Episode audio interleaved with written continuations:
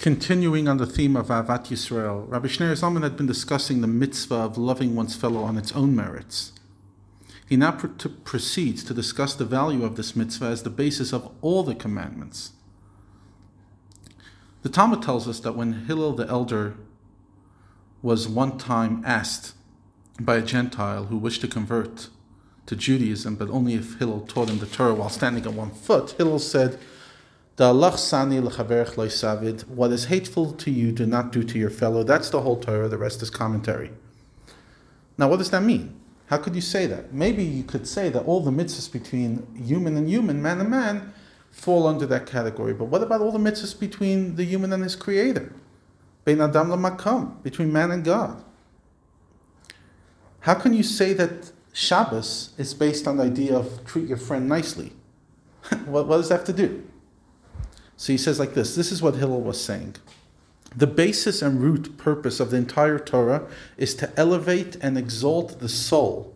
In other words, to prioritize the soul above the body, to, to realign us. We're born in a physical world and we tend to think that our body is the most important and the soul, yeah, I'll, if I have an extra 10 minutes, I'll take care of it. No, the soul's the priority and the body is just a necessary evil to take care of.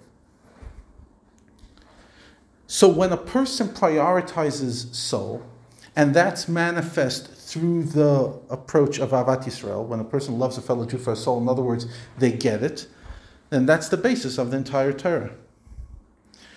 Not only to elevate the soul, but also to draw down the infinite light of Hashem into this world, into the source of all the Jewish people, our, our collective source. We all come from one place.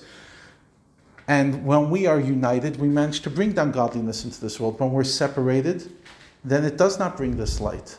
And if the whole purpose of Yiddishkeit is number one, to prioritize soul over body, and number two, to bring God's light in, both of them happen through Ahavat Yisrael. Ahavat Yisrael means I prioritize soul over body. And it's the only way I can bring light into this world. If I'm not united, I cannot bring light into this world. So Ahavat Yisrael, treating your fellow the way you want to be treated, is the foundation of everything. First of all, from just a common sense perspective, otherwise you're not getting Yiddishkeit. Yiddishkeit's here to add peace. But Rab Schneur Zalman explains because it means you have your priorities straight.